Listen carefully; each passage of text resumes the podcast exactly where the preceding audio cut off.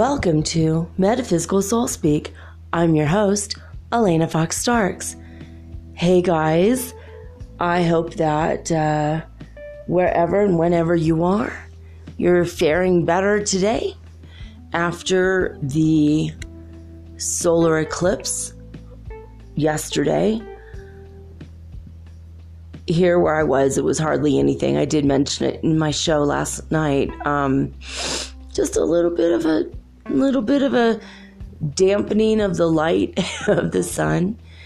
And that was it. Wasn't much. I watched it on TV on YouTube, my Google Chromecast. But um yeah, I don't know. I just it was weird. Um today we got we got here after we got to the bus station last night with 15 minutes to spare which was a good thing because the bus left eight minutes early. And there's only one bus after that, but it was okay. We we got the right bus. And I mean, it's supposed to be a seven and a half hour journey. And it was more like nine hours. They still drop people off and pick people up randomly the people pay the money as they get on the bus, I guess, just to make more money for the bus company because not all the seats were taken up. Anyway, it was just ridiculous, right? And you're about to fall asleep. He has to slam on the brakes, or he's got to go on a curve, or he's honking the horn, which seems random. Might have been animals in the road. I don't know. You could tell I am really exhausted we um we got into it was about 7:15 no no maybe about 7:30 we got into Quito around 7:30 at the terminal. And we just did a little bit of washing up because obviously we have to sleep 9 hours on a bus you know right there in the terminal. And then um pet a dog I met last time he remembered me. it was just a week ago we met, and his little boy showed up, and it was so cute to see how happy the dog was. So it was fun. but um, we got to the government building. They were just opening their doors the second we got there. So perfect timing.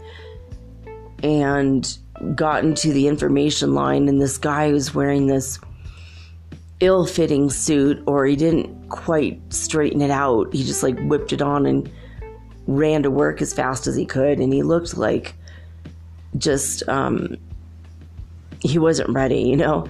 And he just said, everyone has to sit down for 30 minutes and then the workday starts.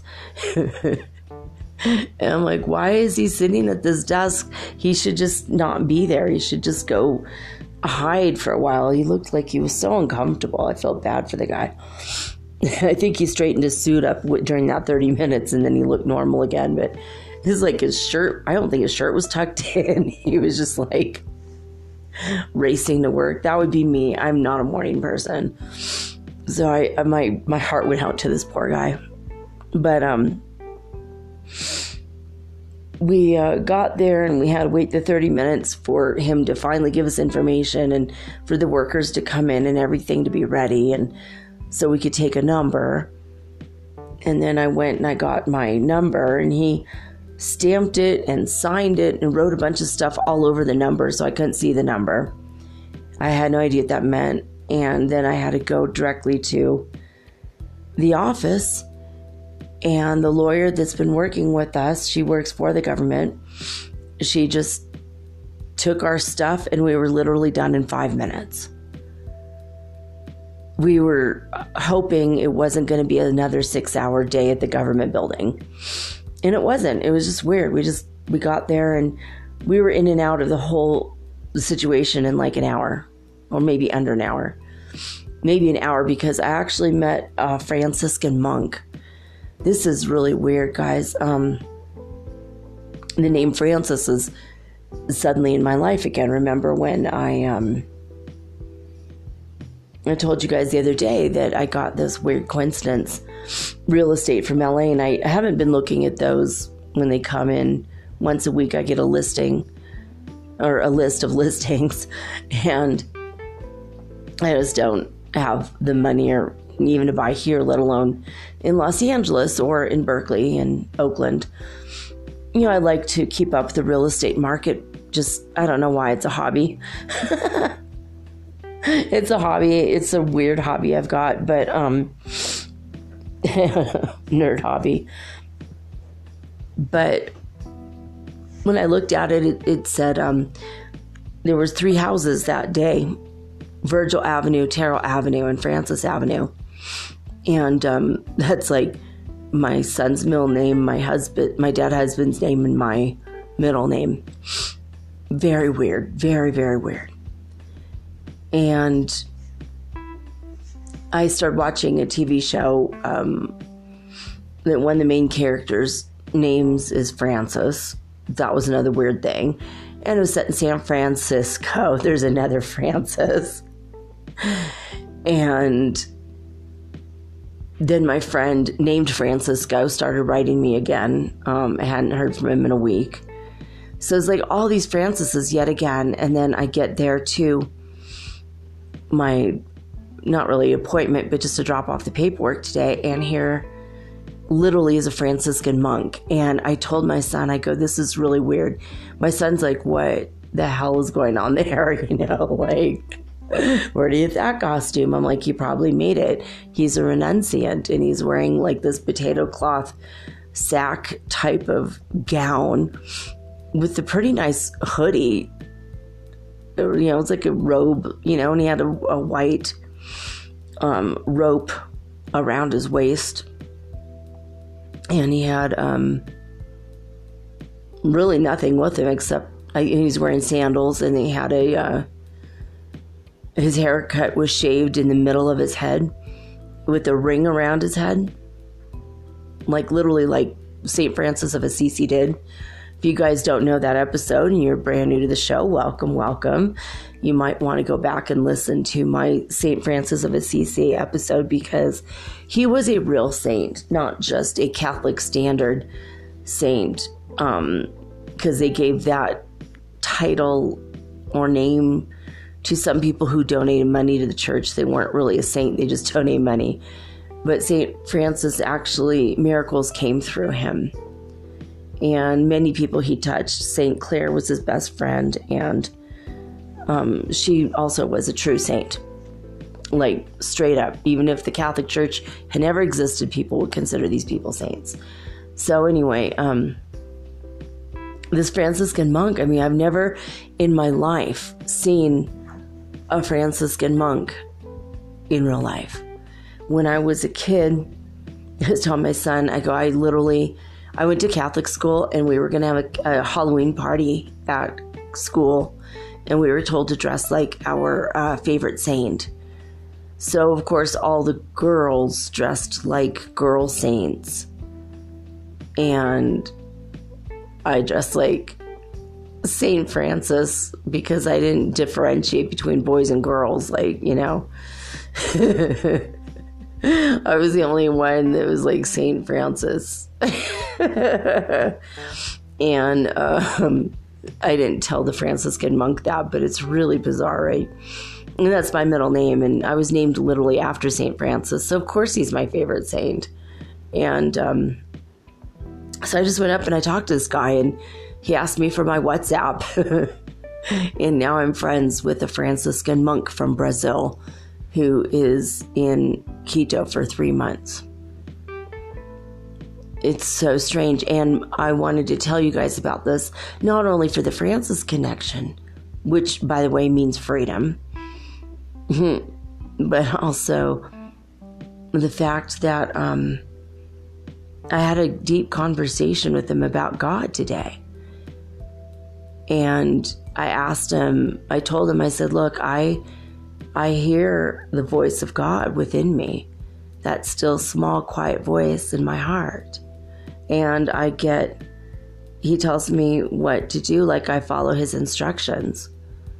You know, I was told to live in Ecuador to help the land and the people here, and this is a place of balance and harmony. And I'm supposed to be here not only for myself to achieve balance and harmony, but to help send out this energy throughout the earth.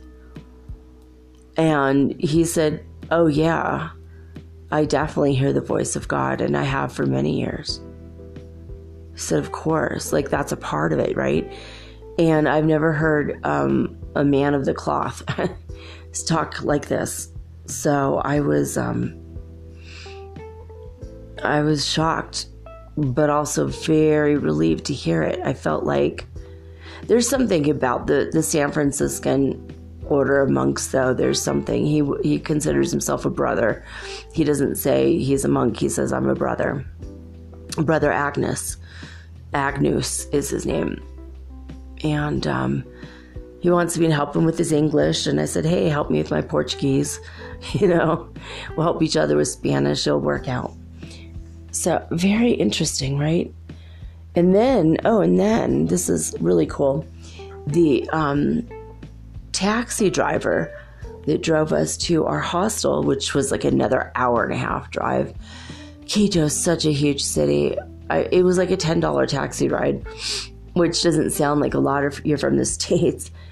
I mean, this would have been a $40 taxi ride in the States, but um, most taxi rides are two to three dollars, you know, when it's, but the city is so big, the traffic is so much. So it was a $10. I was shocked at that. But the taxi driver was, um, he uh, is from Latacunga, and he gave me his business card. And I go, Well, your name isn't in Spanish. You're, you're native, you're an indigenous person. And he's like, Yeah. I'm like, That's really cool. You know, so basically, he's got connections to like the ancient days, right? It, you know, it's probably has stories in his family and in his tribe. And I'm always interested in other cultures like that, especially indigenous people. And he said, Well, in my family, we had the, the princess, and I forgot her name now, Princess Tao, I think he said. And she was extremely famous. There's stories written about her. And um, and I'm like, well, you said it's your family. Does that make you a prince? And he go and he didn't want to say it first. And he said, yeah, actually, I am a prince. So in his tribe, he's a prince. And in Ecuador, I guess there were royal families among the indigenous people. I did not know that. You know, like in, in the United States, at least in the Cherokee Nation, we have a chief. We don't call him a king, we call him a chief. He's a chieftain. Well, I guess chieftain is more of a word from Ireland and Scotland, but um, he's he's a chief.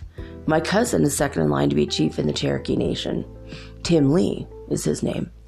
But um I just thought it was weird. It's like it's like I met a Franciscan monk, then I met a prince, you know.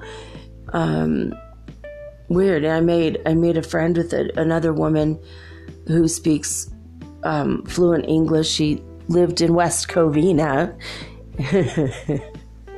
so of course I sang the song from crazy ex girlfriend, you know, West Covina, California.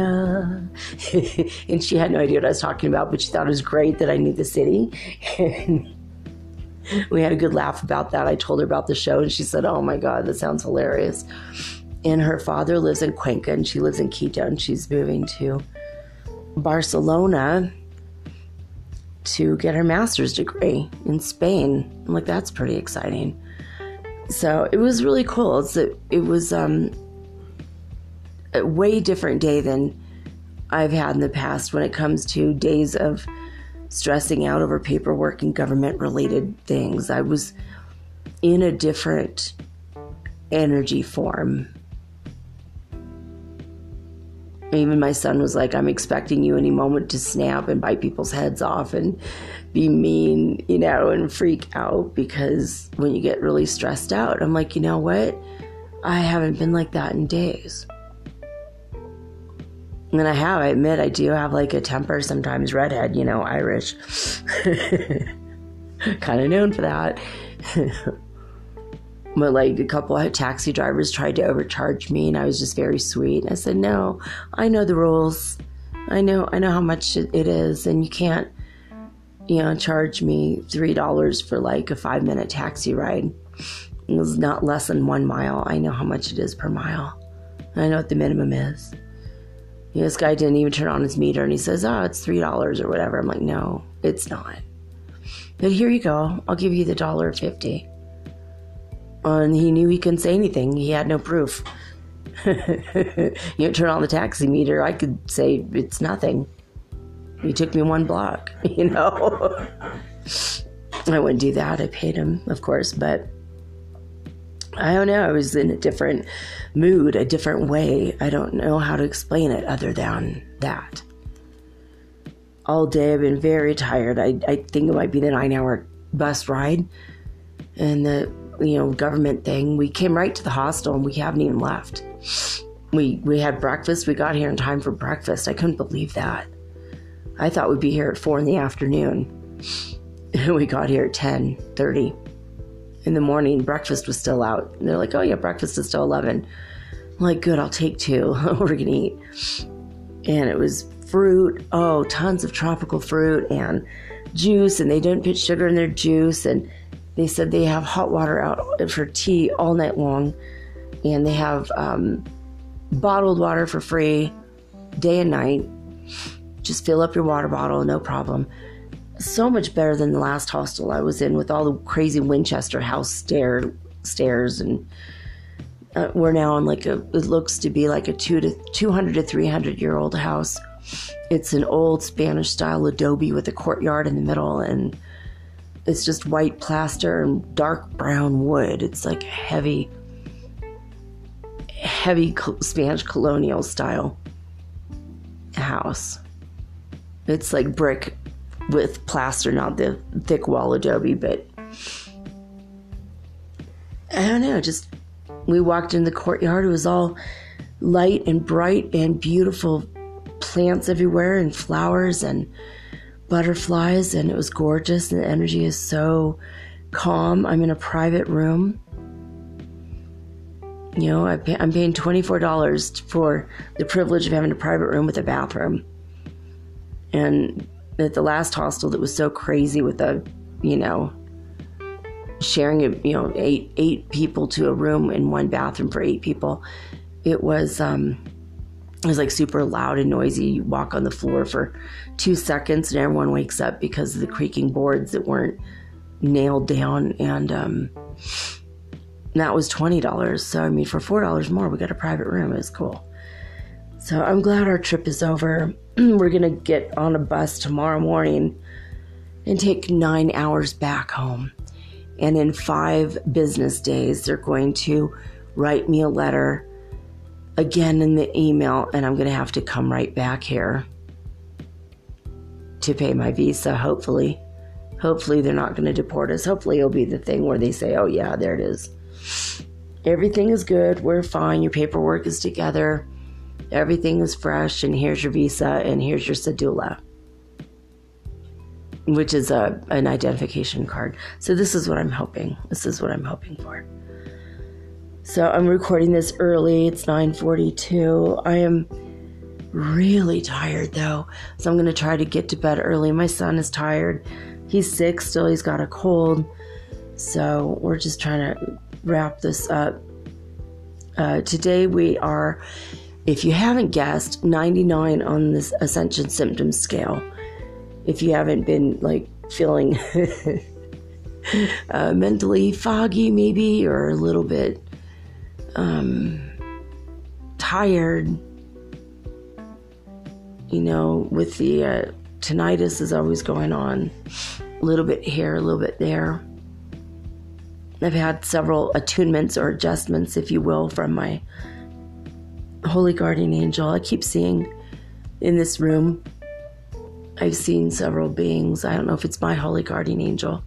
Highly likely it's my my angel, but I keep seeing stuff flying around the room. Might be fairies. There's, I'm sure there's a lot of fairy folk about because of all the plants just right outside the window.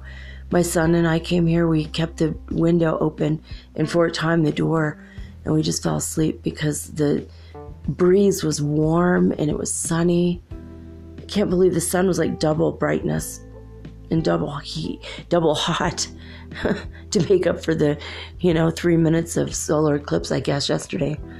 This is a very crazy city as far as the sun goes. It's very, very, very bright. Oh, and, and we got to see Cotopaxi, the famous volcano, Cotopaxi, and it's halfway between here and Latacunga. And there's another um, volcano. Um, it wasn't Chiluambamba. That one, no, it was. It was Chilambamba, I think it's called. That one is. Um, I might be. I might just be saying the wrong name, but largest volcano near in the nearest one that's the largest one nearest Quito. Still, the top of it is covered in mount. It's the it's like a huge volcanic mountain, active. It goes off at least once a week, just a little bit, little tiny fits and starts, never anything major, and it's covered in snow. The, both of the ones we saw were covered in snow and we didn't see the biggest one, which is the biggest one in the world, is the biggest mountain from the center of the earth to the tip of the volcano or mountain. It is the tallest in the world when you count it from the center of the earth. The Himalayan, um, you know, mountain.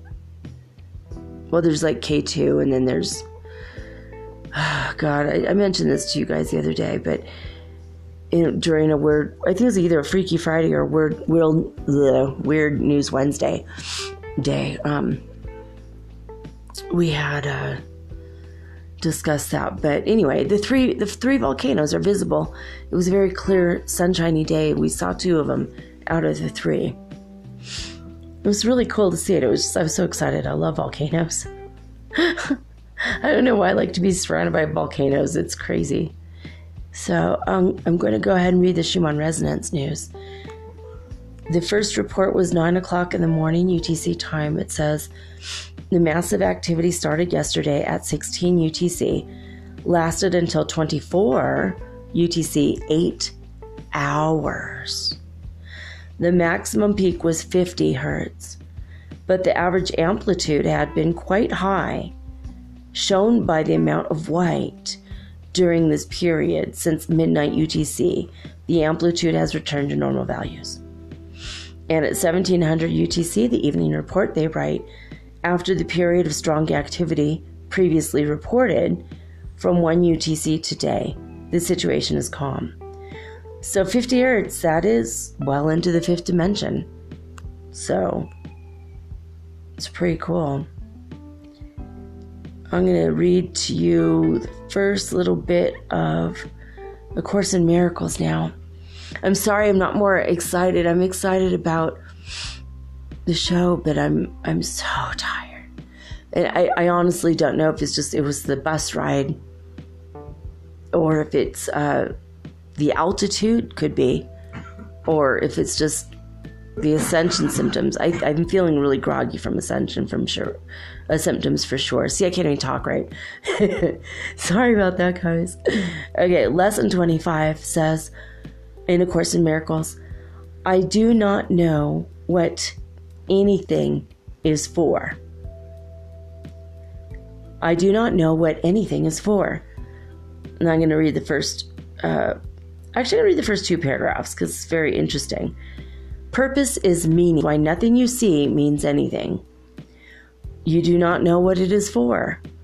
Therefore, it is meaningless to you. Everything is for your own best interests. That is what it is for. That is its purpose. That is what it means. It is in recognizing this that your goals become unified. It is in recognizing this that what you see is given meaning. You perceive the world and everything in it as meaningful in terms of ego goals. These goals have nothing to do with your own best interests because the ego is not you. This false identification makes you incapable of understanding what anything is for. As a result, you are bound to misuse it. When you believe this, you will try to withdraw the goals you have assigned to the world instead of attempting to reinforce them. So, I'm not going to read the rest of the lesson. It's pretty long. It's it's a good lesson though. I do not know what anything is for. So, there's that. Okay. Uh, I'm like yawning. I'm tired. Okay. Um, one quick thing before we get into tonight's show. Um, I don't know if you guys follow Aluna Ash on YouTube. Earlier in the year, in January, her mother died. Her mother had been sick for a very long time and she had been taking care of her. And she knew when she was about to transition. She even mentioned it on the show. And then her mother transitioned when she thought it would happen. And still, it was, is still um, very painful, obviously, for her. And well, yesterday, right after the eclipse, her husband, well, I don't know if it's her husband, but the father to her child died. And she knew it for a long time again. She's very, very psychic. She's very gifted with um, the third sight, but, or second sight. What's third sight? That's weird. I said third. Third eye. third eyesight. Second sight. But anyway, she knew it, and her daughter also knew it was going to come. Her daughter had been spending years worried that he was going to die, knowing it was going to happen. They're both very psychic. It sounds like they have a little bit of the hereditary witchcraft, or at least hereditary psychic ability. But anyway, I wanted to mention it so that if you know her, you follow her, you know her work, you might be so inclined now to just say some prayers for her daughter and for her, maybe for her husband's spirit as he moves on through his his um basically his wheel wheel of life you it's like about three days time earth days where you go through everything you lived this life and you go over what your goals were before you got here and what you accomplished and all that before you go into the cocooning phase if you need to go into that. But pretty crazy, he died during the um, solar eclipse. But our hearts and prayers and thoughts are with Aluna Ash tonight. So uh, when I come back after this message, I am going to be discussing basic income news. I got the basic income newsletter today, BN Basic Income Earth Network.org, B I E N.org. And if you don't know basic income is, it is the idea that if the government's provided everybody with a very basic salary, it would even the playing field and it would eliminate poverty. And this isn't um, technically a metaphysical topic, um, but it is something that's close to me. It's near and dear to my heart. It's something that I've always thought would be a great idea. And the first time I ever heard about it, I was reading Conversations with God by Neale Donald Walsch, And God introduced the idea in the book. He said he thinks it's coming and it's a good idea, and this is what should be done. If everybody had basic, you know, a couple thousand dollars a month, coming in, those that wanted to work would continue to work, and those that didn't want to work in the first place, good, they could stay home. They could do creative endeavors or watch TV or sleep, whatever it is that they want to do, they can do that. And then you and then it would make the world a happier place because the people that resent having to go to work won't have to. The people that love to be at work will create a better environment and people will be happier. And no one will have to go without food, no one in the world would have to live in, um, you know, have hunger when they sleep. 75% of the world right now um, is starving when they go to bed. They're hungry. You go to bed hungry. 75%. That's too high. It should be zero. So, basic income, when they figure out how to implement it, is going to be, it's going to work. So, I'm going to talk about what bills have been introduced, what preliminary programs in what cities around the world have been tested, which ones worked, which ones didn't, what are they um, figuring out now.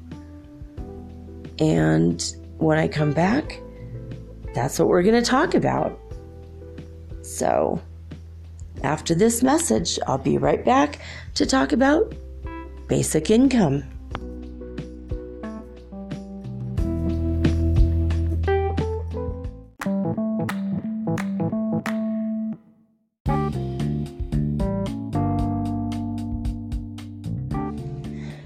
Basic income or universal basic income, UBI, has been an idea tossed around now very actively by many local, state, and country level governments.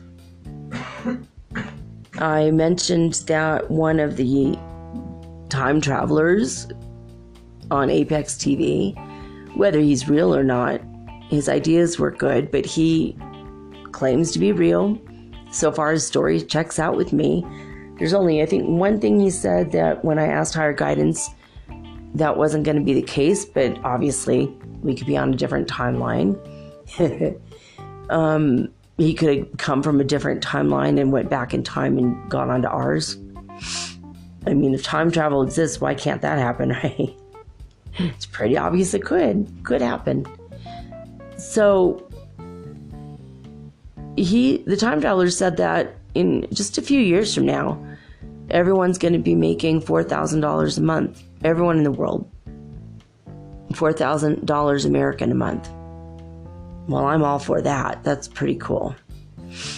Little old ladies won't have to eat cat food anymore. And um, single mothers that are unemployed won't have to choose between feeding their children or feeding themselves anymore.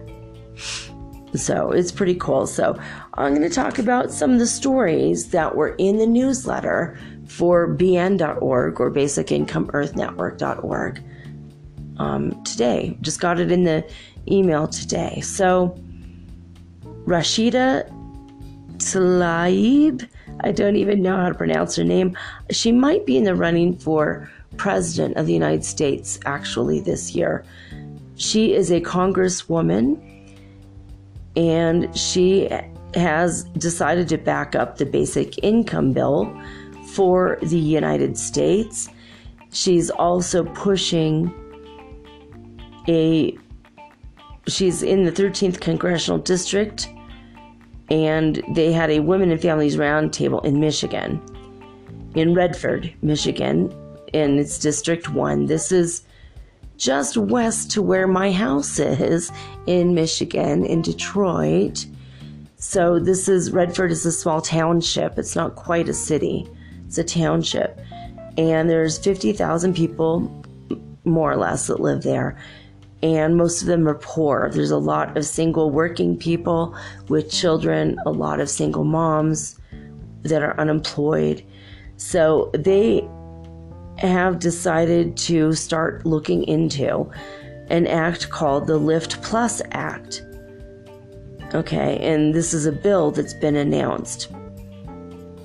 And they have advocates all over the district. Like all the people are so excited about this because this will provide affordable health care and affordable child care. And the problem is um, everything costs so much there. Like utilities are insane. I know that when I was living there, it was a thousand dollars just for um, water and electricity. And that didn't include groceries. That didn't include taxi to go get groceries or um, internet. It, it didn't include any of that. just water and electricity alone. Didn't even include gas because I didn't even have gas in my house when I was living there. So, pretty crazy stuff. So, LIFT stands for Livable Incomes for Families Today.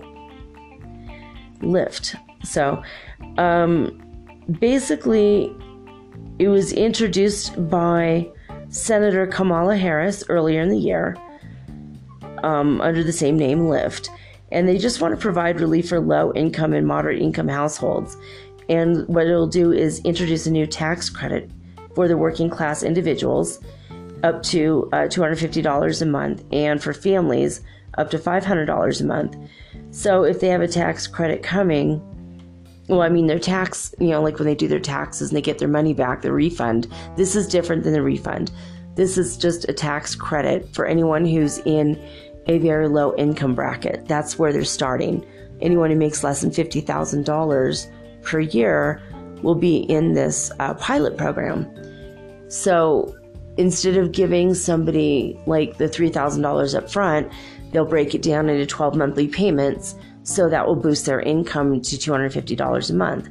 Or if it's 6000 if they are a family, which th- that's what the tax credit will be. So it's actually if you make less than $100,000 a year for families, that's um, how they qualify. So they, they're calling this a negative income tax because it's not really a tax. It's, well, it's a credit. They should call it a positive income credit, but that's not what they're calling it. So I don't know. I think I think this is pretty cool. That the whole Detroit area is seriously in need of a boost for sure. Now, this is funny that I got this in the email um, just today because about four or five days ago, I started getting curious about basic income again, and I was thinking that I would, you know, start looking it up and like, hey, where are those pilot programs? What is happening? I'd like to know what has happened with the ones that were already implemented. Because in Detroit, well, just you know, west of Detroit, they're getting ready to do it. They haven't quite done it yet.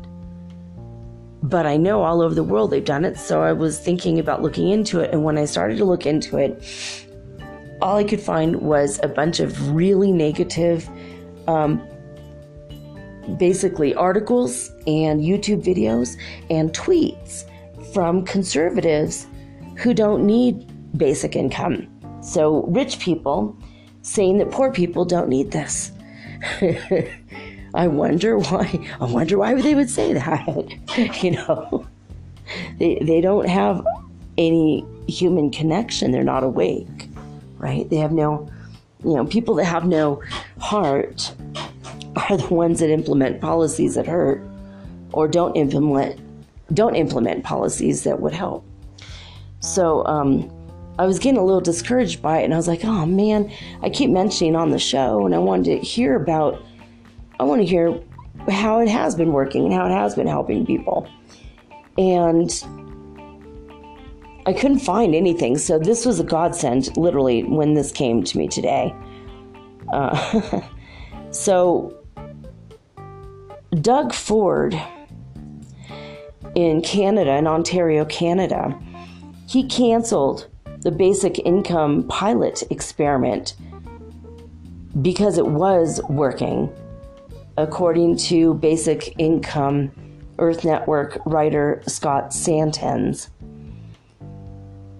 Uh, this is distressing to me that they did a pilot program and the uh, government officials there said they didn't think there was any advantage or benefits from pursuing the basic income experiment further. So they went ahead and did it. People were getting money and they were having improvement in their lives. And then the government said, oh, it's not working. And then they just canceled it without explanation. So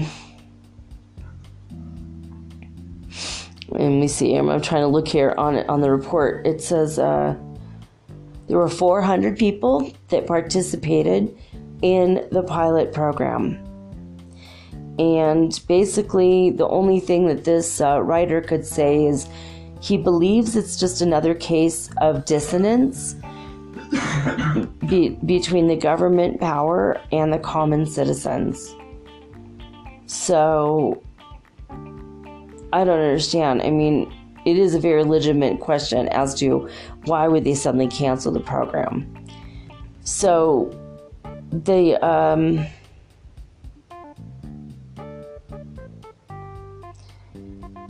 there was another let's see um,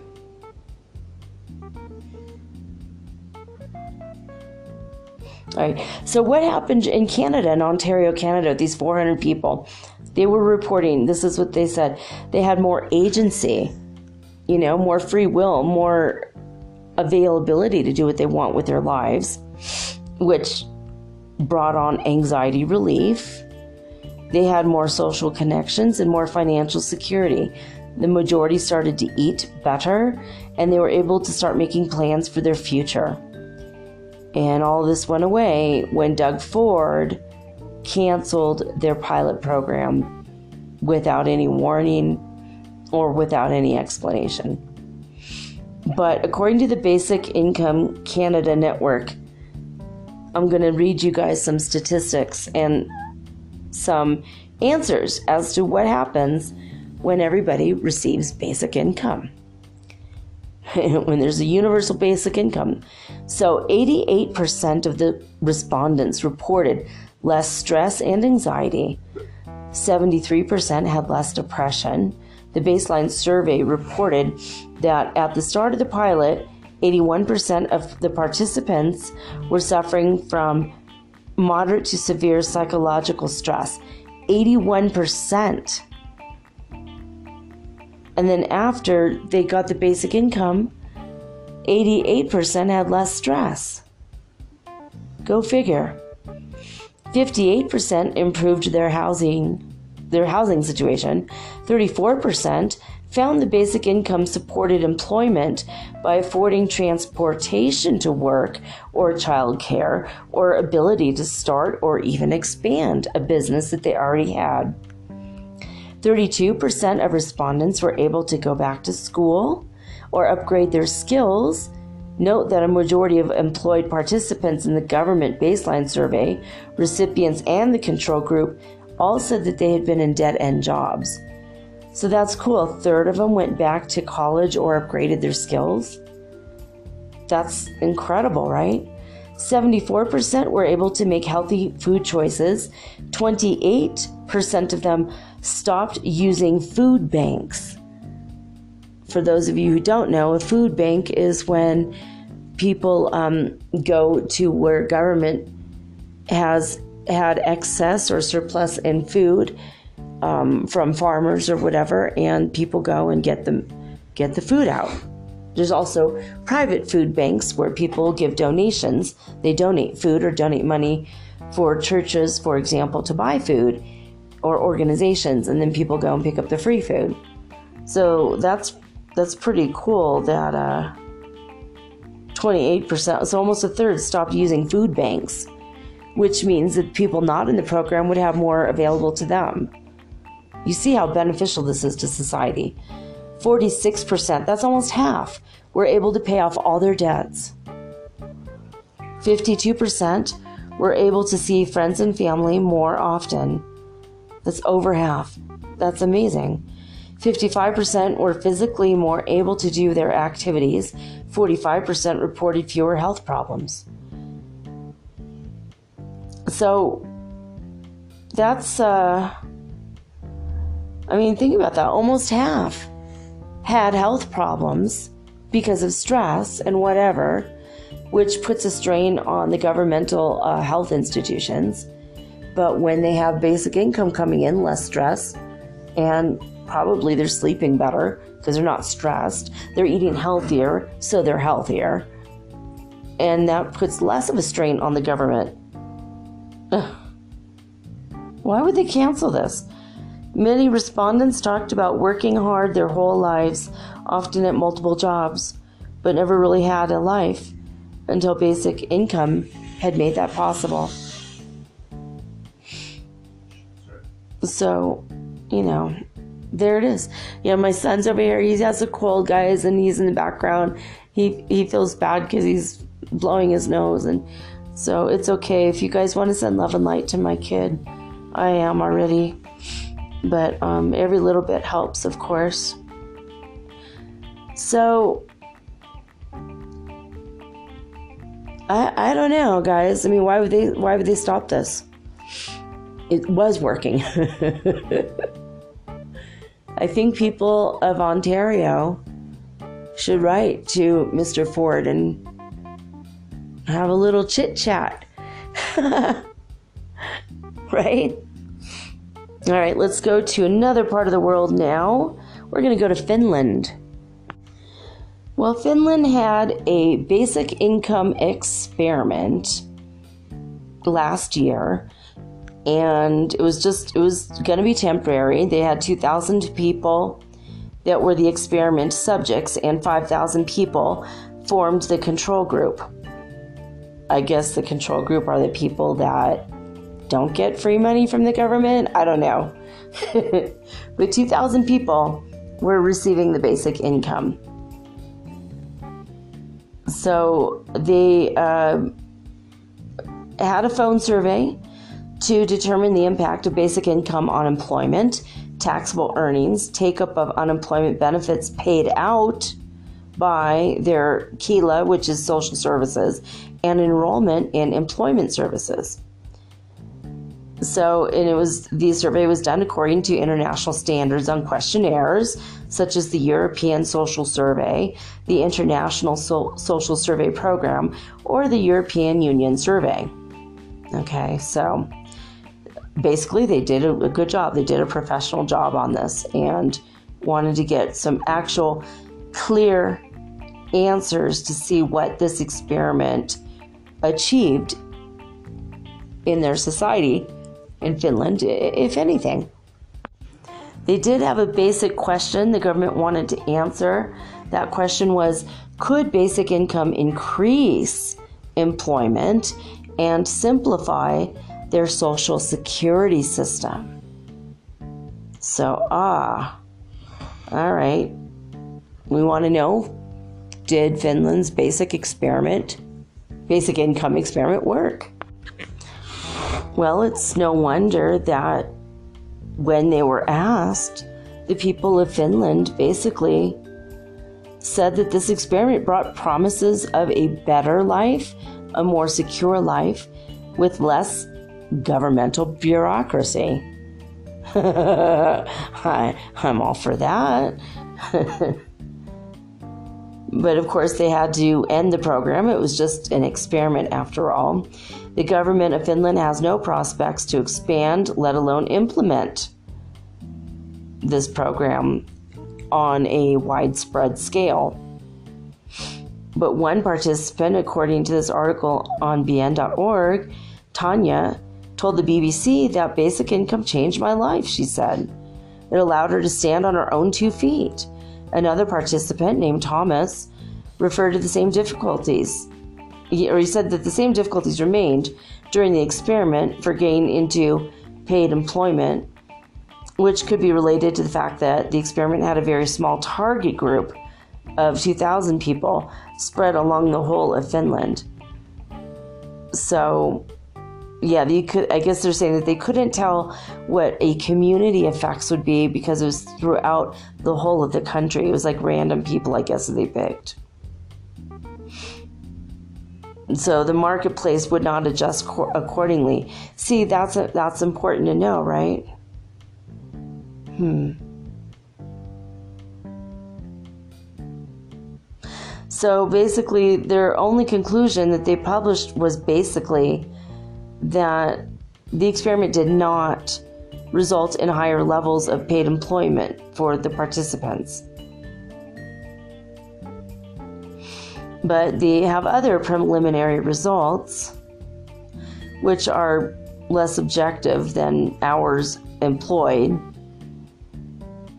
You know, they looked at things such as life satisfaction, trust, confidence, physical and mental health, concentration, depression, financial security stress, and attitudes towards unconditional basic income. There is a uh, yeah Scott Santens we mentioned earlier. He is a international basic income activist. So he went ahead and he summarized these. So in life satisfaction, there was an 8% overall improvement. In trust observed, there was a 6% increase in other people. So other people were able to trust the people that now have more income. Yeah, I mean, people don't trust poor people. if you dress poorly, like you are poor, and you walk into um, a clothing shop, they'll look at you with jaundiced eyes, like they're gonna, they know you're gonna steal. Whether you're gonna steal or not, whether you're a criminal or not, they have no way of knowing. But they act like that's what's gonna happen for sure. People don't trust poor people. It's not good, but it's real to look at that. So, 21% of the people had an increase in their personal confidence in their future. 22% had an increase in their ability to actually influence their society. There was a 17% remarkably a remarkable improvement was observed in the areas of physical and mental health. Um, concentration, 16% improvement on being able to concentrate mentally. Depression, there was a 37% reduction in depression. Financial security, 26, 26, 26% improvement in financial security. Stress, 17% improvement. So, attitudes towards universal basic income 38% improvement over the number of people who strongly agree that a national universal universal basic income would make it easier to accept job offers and a 24% increase over the number of people who think Finland now should adopt a UBI not a UTI. a totally different thing, but universal basic income. So this was a two year pilot program. I thought it was only one year. It was a two year pilot program. So I don't know. I mean, I think if people are generalized, um, having generalized well being improvement, as well as physical. I mean, I mean, if you have basic income, you have more time to, you have money to go to the gym or to buy equipment to, uh, you know, work out at home. You're going to have a lot more um, free time.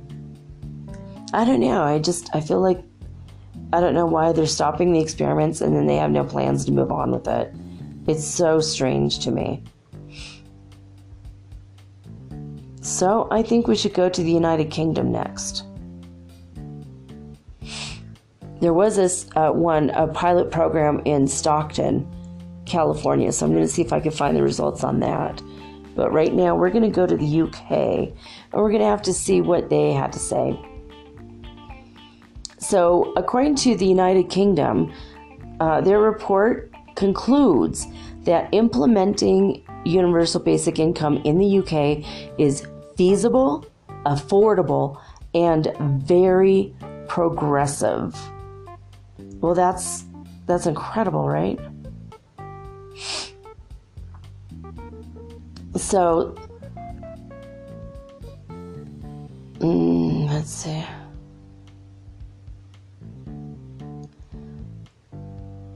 So the report's conclusions, um, basically, they they wanted to have a citizens' wealth fund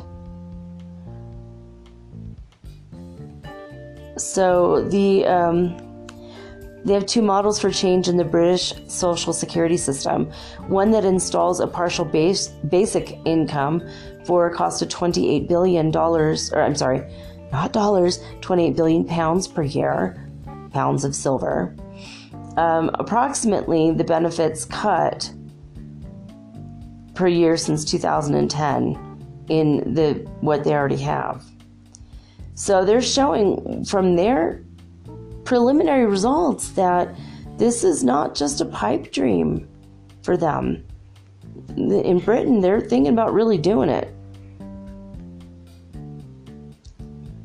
So it would, uh, they said that this would rise the unconditional transfer of the first model through the operation of a citizens' wealth fund. So instead of doing Social Security, so this would be like a way of changing some stuff up that would actually help them overall. So the top models presented satisfied the feasibility tests set out earlier. So both models are progressive because they raise the income of low income households and they provide basic income for everybody. They become more progressive and powerful anti poverty instruments. They help to correct the gender imbalance of the present system. As y'all know, men always make more money. It's been that way around the world. It, everything is gender biased, unfortunately. We haven't gotten rid of sexism quite yet. Um, the, it, they, and, and they do ensure that there's almost no losers among the poorest of the households. So, but both programs will also apply 15% rate of income tax in addition to the 3% on each rate of income tax and an extension of national insurance payments. I don't know what that means because I'm not British. So they're trying to figure out how to collect the money for the 28 oh they said 28 billion earlier. Now they say 28 million. Probably it's 28 billion per year. But they think that i think that was just a typo. So it could be collected in a wide variety of ways. For example uh, reversing the freezing of diesel and petrol excise duties that has been going on since 2010 they could reverse cuts in the corporate tax rate. Yep that's true. They could reduce the number and value of tax reliefs you know so they will if they eliminate the quote unquote entrepreneur's relief and then replace that with basic income that would save 2.7 billion pounds per year. If they phase out financial support to homeowners and private landlords but then also and, and this mainly benefits the property developers not people who are you know just basic landlords. You know i guess they have a bill that just it's like helping rich people get richer in a way um, and that's $8 billion per year. So there's other possibilities. There's a lot of stuff if they reverse it, then it looks like they could do a basic income. And if everybody has a basic income, then who's going to care about the other programs when they're getting the same, if not more, right? So, okay. So it does make this really quite progressive. I mean, I don't know. I hope that they can do it. That sounds really awesome.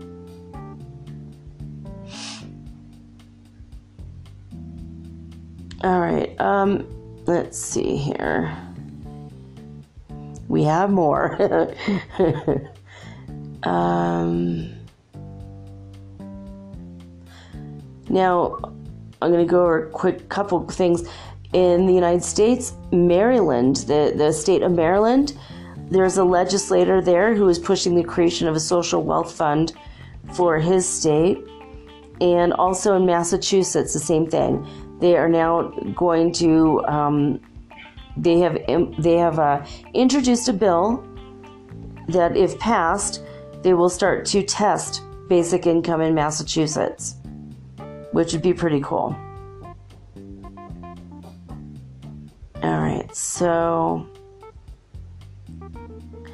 the Estonian, in, in the government of Estonia, Parliament is examining pos- the possibility of testing basic income in Estonia.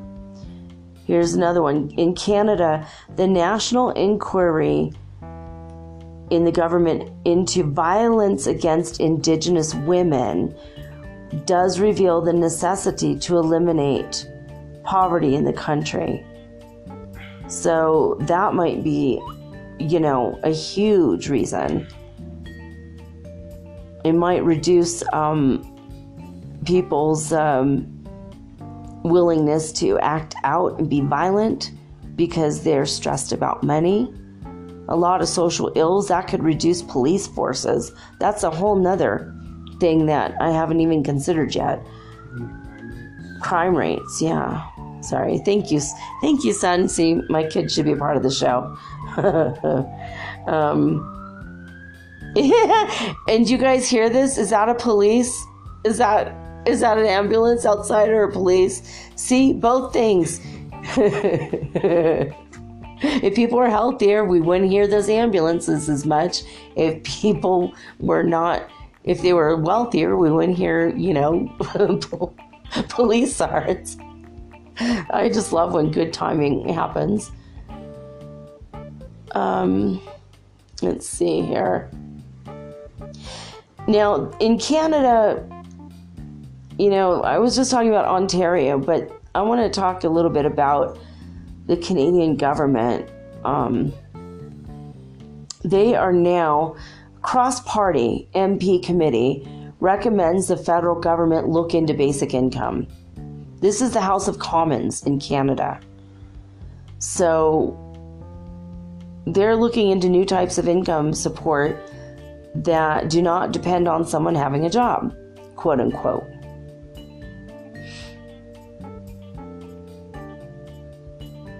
And so, I mean, the Canadian the Canadian Social Security, um, I have heard that they do use a number of ways that um, pay. It's not just the younger people paying into it so the older people can get it. That's the way the United States system is. Like when you're younger and you're working, um, a certain percentage of your income goes into Social Security fund, which is supposed to be for you in the future, but technically that's paying for the people now, and then you're depending on the younger people in the future um, when you're older to pay your your income.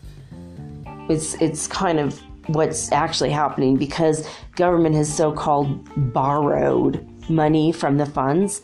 So it's not like money that I put in from all the years of working when I was younger is not sitting in a fund waiting for me to collect it when I'm 65. That's already been paid out to other people that are already on Social Security. And that's why they keep calling it a broken system, but they can't delete it because there's too many people that are on it.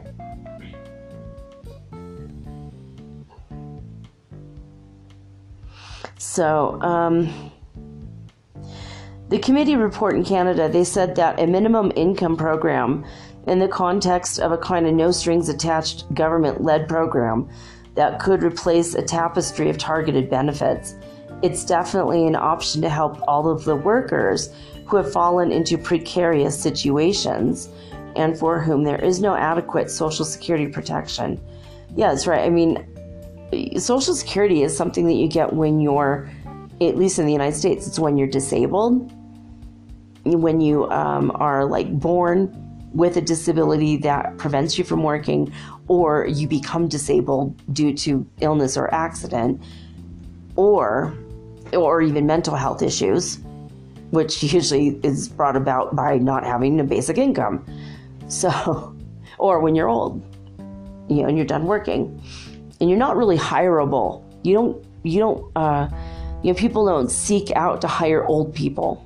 You know, oh, you're 60, can't wait for you to work for me and quit in five years. You know, like most people that have businesses want to hire people in their 20s and 30s because they think, well, I might get 20 or 30 years out of them, you know. But people, the, the nature of business and working is changing. People are making more money on the internet. People are starting their own businesses. People are doing things that don't involve having a boss or working for other people anymore. I mean, when I was a little kid, people were pretty much steady. They would have one job or one business and they did that their whole lives. And when I got to be in my 20s, people started quitting whatever they were doing and then they'd have a second career. And now people have, you know, three or more careers during their lifetime. it's becoming more and more common. And now the millennials don't even really care about working for other people. They call, you know, like working for the man. It's what they've always called it since I was a kid. you know, making somebody else rich with your on your back. you know, you're you're getting dollars and they're getting thousands of dollars on your efforts. So a lot of people are seeing through you know, what's really going on. So we're going to go to the um, National Academy. I think of basic income science. I just the page just went blank, so bear with me here. We're going to see what they have to say about this. Um, I think there has to be a very um, broad perspective if we look at basic income from a holistic view then you know i mean if you have you know not everyone is going to sit around at home watching jerry springer and eating bonbons in their underwear you know i think that that's the fear that a lot of the old fuddy-duddies in government think that when we have where we're all just gonna sit around and you know watch Netflix and chill and do nothing. Maybe have sex and make babies and put more strain on the system. But that's not true. Most people, when they have a little bit extra income, they might be able to quit a dead end job, which then opens up a dead end job for somebody looking for just a job for right now. You know, some people might need that job for experience, you know, just for a temporary thing. You know, um, a lot of people can focus on education, and that's going to, I think that will strengthen every nation in the world. It will make people healthier, it'll make people wealthier overall, it'll make people smarter, it'll make people less stressed. Um, you know, give me a guy who sleeps, you know, eight hours a night every single night and sleeps all the way through the night, has enough money, and has good health. And I'll show you guy who's not to go shoot up a movie theater full of people. you know? You have better mental health when you're not worried about money and when you're healthier with your food and you're able to pay for the gym or, you know, dues at the local swimming pool. Maybe when you're able to make payments on your own swimming pool in your own backyard. so this I'm going to read this article to you guys. The National Academy of Social Insurance. I'm going to read bits and pieces from the article. The National Academy of Social Insurance published a paper in April 2019. They said the idea of implementing a relatively small basic income, 200 to 400 per month, at least initially, has been explored. So, let's see. Yeah, the idea, the need for security came from the year 1935. That basically the all embracing measure of, of security itself is basically an assured income. Yeah, we live in a world in which if you don't have the paper that's green and white fits in your in your wallet you you don't feel secure no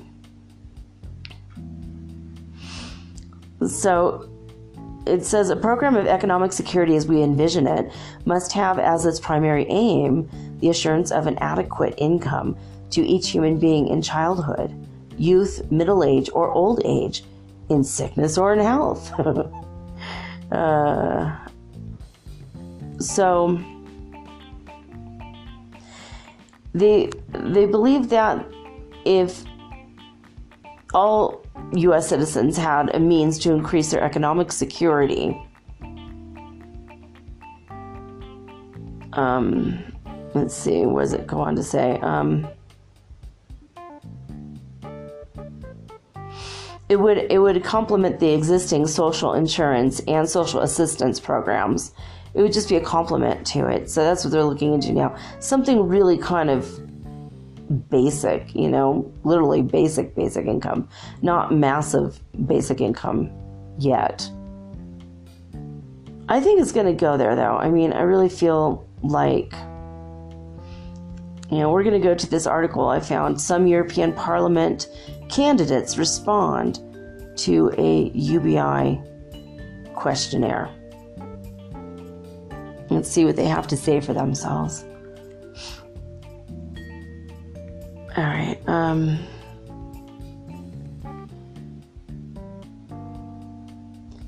let's see. So the candidates uh, that they spoke to were from Belgium, Germany, and Greece, and Ireland. They're mostly all in favor of experimenting and implementing a an EU European Union wide basic income with a few variations. So, for example, it says Olivier de Schutter argues that basic income should start for the youngsters, namely people between 18 and 25 years old, fixed at 60% of the median income of the country. You know, I agree with that. I mean, when you're 18, you, you're struggling. I mean, working at McDonald's is not going to pay your rent. You know, you have to like live 10 people to a house and you all have to work at McDonald's, you know what I mean? Or wherever. you know, when you're 18 and they go, well, show me your resume and you're like, I'm 18. I wasn't able to work before. I was in school. Okay, well, what's your experience? Well, again, this will be my experience if you give me the job. You know, and they go, well, what's your education? Well, I'm 18, you know. So either you have a GED or you don't, or you have a high school diploma or you don't. But, you know, usually employers want you to have, you know, what? You have to have experience and you have to have, like, you know, at least a GED, if not, or, you know, a high school diploma and GED are the same, but a lot of employers want you to have a university degree. So, where does that leave you when you're 18? You know, most people cannot get it into university unless they're 18. So, that's kind of ridiculous, actually. So I think that's a great idea for especially for that age group because they're very vulnerable. You know, they they can't get health insurance when they don't have a job, and they can't get a job because they don't have experience and they don't have a degree yet, and it's they're very vulnerable. I mean, my my oldest is 19 years old, and he almost went to the hospital the other day. No insurance, just the basic like you know um, poor people insurance that from the state of California but I mean, if he had basic income coming in right now, he could get himself an apartment. he could have better sleep. He would eat better. You know, he might be able to start saving for a car, which would get him to and from work, you know, or to and from the studio if he decides to pursue his music career. You know, like, so there's, there's a lot of things to be said for this.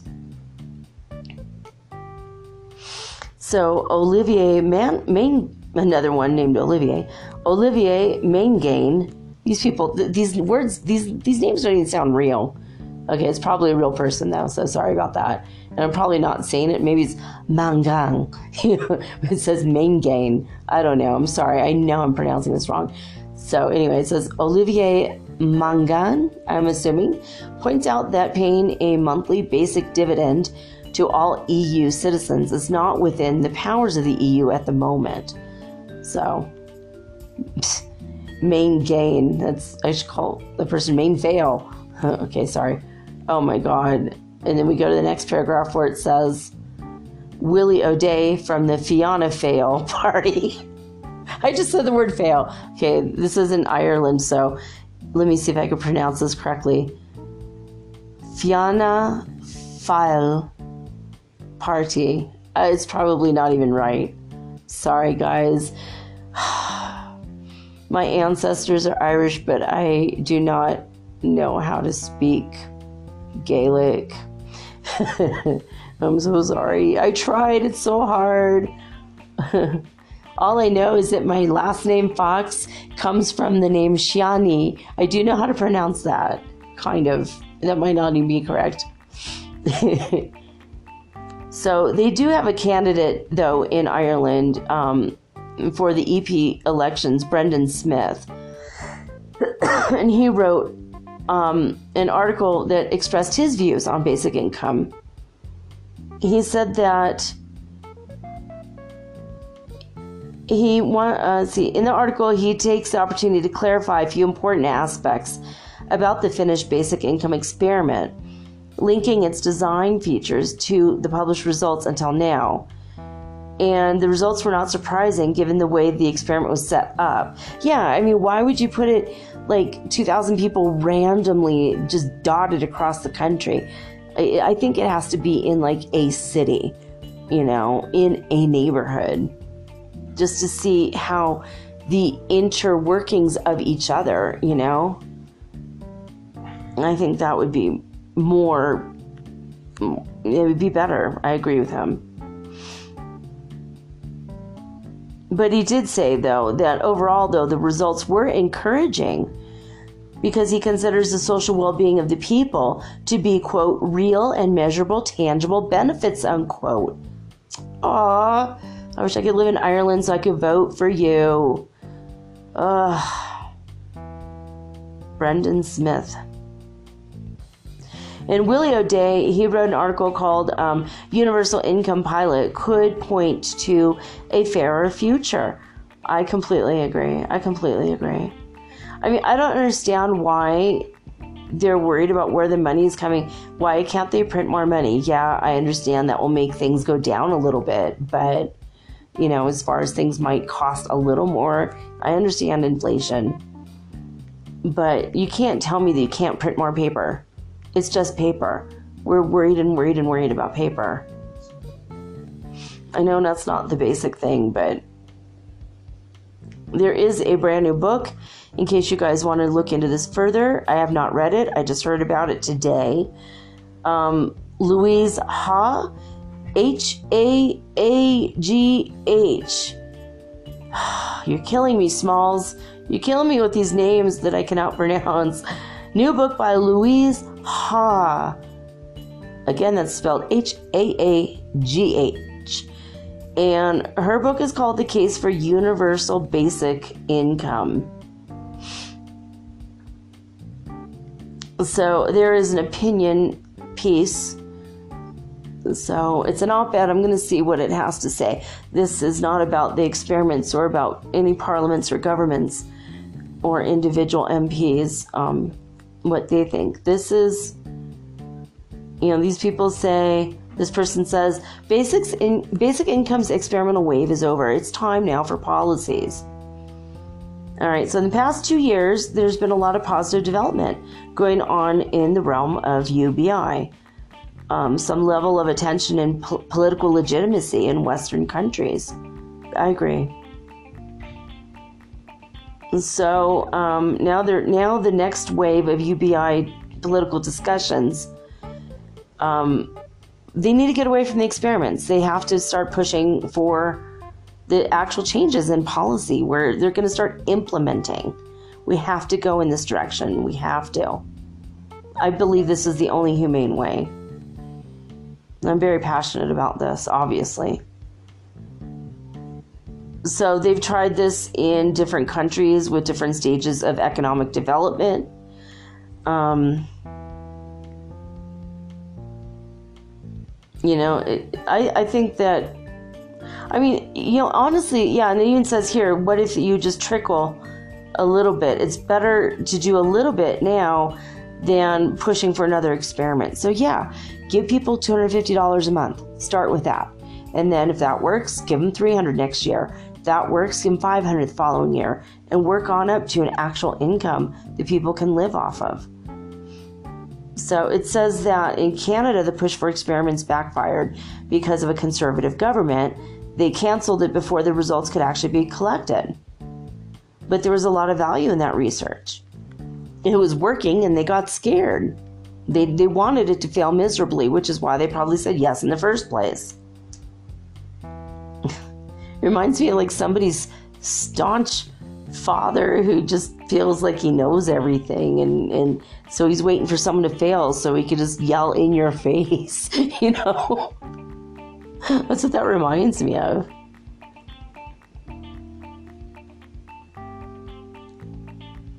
So it says in Alaska, the partial basic income policy has broad and significant support because everyone has benefited from it. Building a constituency that can be expanded and deepened is where activist energy should be placed in the next stage. I believe with that. Now, UNICEF funded experiments in India, and they have now brought it to the political arena. There's actual, um, in India, real political discussions on how they can implement the basic income. Well, you know what? I hope this is going to work. They are um, actually the main parties. They're now proposing that a minimum income be set and implemented in the state of Sikkim, India. Well, good for the people of Sikkim. That makes me happy for them. That's really good. Experiments in developing countries and regions where basic income is still not well known is might still be politically necessary, they say. So, uh, let's see. Experiments have already shown cash transfers make people happier, healthier, and they free and it frees them up to pursue what they're actually interested in. The myths about basic income have been consistently undermined, particularly the idea that it would decrease work in any meaningful way. More experiments will keep telling us that people giving people cash is good generally in most of the ways that we measure positive outcomes. And how many times do we need an experiment to tell us that cash transfers do not make people lazy? Yeah, that's true. So I agree. I think it's just time. I think it's time. I'll tell you guys from my personal experience. Um, I have an income that's temporary. But I've had it for nine years. It did not make me lazy. I mean, I could have sat around in government housing and just continue to live my life and eke it out, you know. But I have taken my children to six different countries. We've traveled extensively. They've both learned how to play the guitar and they both speak Spanish. My oldest understands Spanish fluently, um, speaks it almost fluently. My youngest both speaks and understands Spanish fluently. They have learned about a wide variety of cultural um, differences among um, different Spanish speaking populations. We have lived in Guatemala and Mexico and Colombia, Peru, now Ecuador. My kids have studied graffiti in all these places and we had lots of discussions about what did it mean. We had to translate um, graffiti in Spanish to discover that abortion is still illegal in many places. Violence against women is um, a big, big, big problem. If we eliminated poverty in all of these places, especially places like Guatemala, then perhaps uh, women could be self sufficient and would not have to rely on a man that is constantly beating or raping them because they think it's their right. And maybe police can get paid and they wouldn't have to be corrupt in Mexico, where they are now in Tulum, which is a tourist area. The cops wouldn't have to steal money from the tourists. I know this is real. It happened to my friend, Stanley. He was robbed in a bar. They, they took all of his all of his pot and all of his money and gave him back his pot and walked out. They didn't care about the, the pot. It wasn't even about that for them. It was about the money. They wanted to take the money. If people did not feel disenfranchised in the Middle East, a lot, you know, they don't feel like they make enough money. If they felt satisfied where they were because they had enough money, perhaps there'd be a lot less terrorism in the world. I took a class in terrorism um, and I and see, and that's another thing. I my I've taken a lot of classes. I've gotten a lot of certifications. My education has gone through the roof because I've had nine years in which to study and get various certifications. And I've learned a lot. And now I have a podcast. So, I mean, you guys know if you if you know me since January doing this podcast, I've actually started this radio show five five or six years ago now back in 2012, I started this podcast, which back then was a radio show. Now it's a podcast, but I didn't just sit around and do nothing. I have written several screenplays. I have, um, I have about three books waiting to be, I'm like halfway done with three books that I want to publish. I'm going to publish the transcripts for the show, which will bring that up to about nine books. I'm not sitting around idly. I'm not, not sitting around the house eating bonbons and watching Jerry Springer. In fact, I haven't sat around the house at all. I, have been on the go. I've been learning about new people, new people to me, and new cultures, and learning about new food and also issues around the world that I bring to the forefront through my podcast. I mention things that maybe you don't know is going on, like things in uh, Myanmar, things in India, things in Guatemala. You know, um, I feel that we'll make our world richer in a wide variety of ways, not just with pieces of paper that say money on them. if we had this basic human need and human right in this world, anyway, until we can all create stuff with our minds and hold our hands out and the hot loaf of bread appears in our hands, and until we can get into our Merkaba spirit light bodies and fly around the universe. We're going to need things like transportation. We're going to need things like food. We're going to need things like money to pay rent. so I think that universal basic income is a good idea. And if you want to write me about this, metaphysicalsoulspeak at gmail.com. I want to thank you for listening. Thank you for being my loyal listener. And please feel free to like, subscribe, favorite, whatever it is on the podcast player you listen to.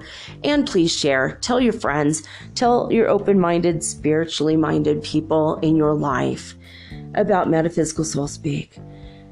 All right, guys, I am exhausted. I'm going to bed. I love each and every one of you. Thank you, thank you, thank you for being on this journey with me. But now I'm signing off with peace and love and joy and the high vibes of the holy fifth dimension. Until next time, peace.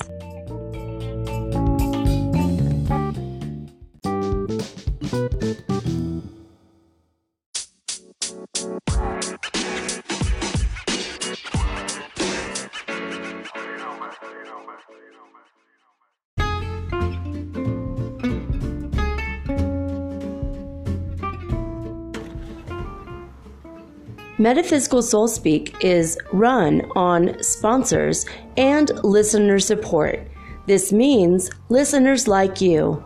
If you are so inclined to support my efforts and my little podcast, please visit me at anchor.fm forward slash metaphysical and pledge an amount of your choosing today. Thank you.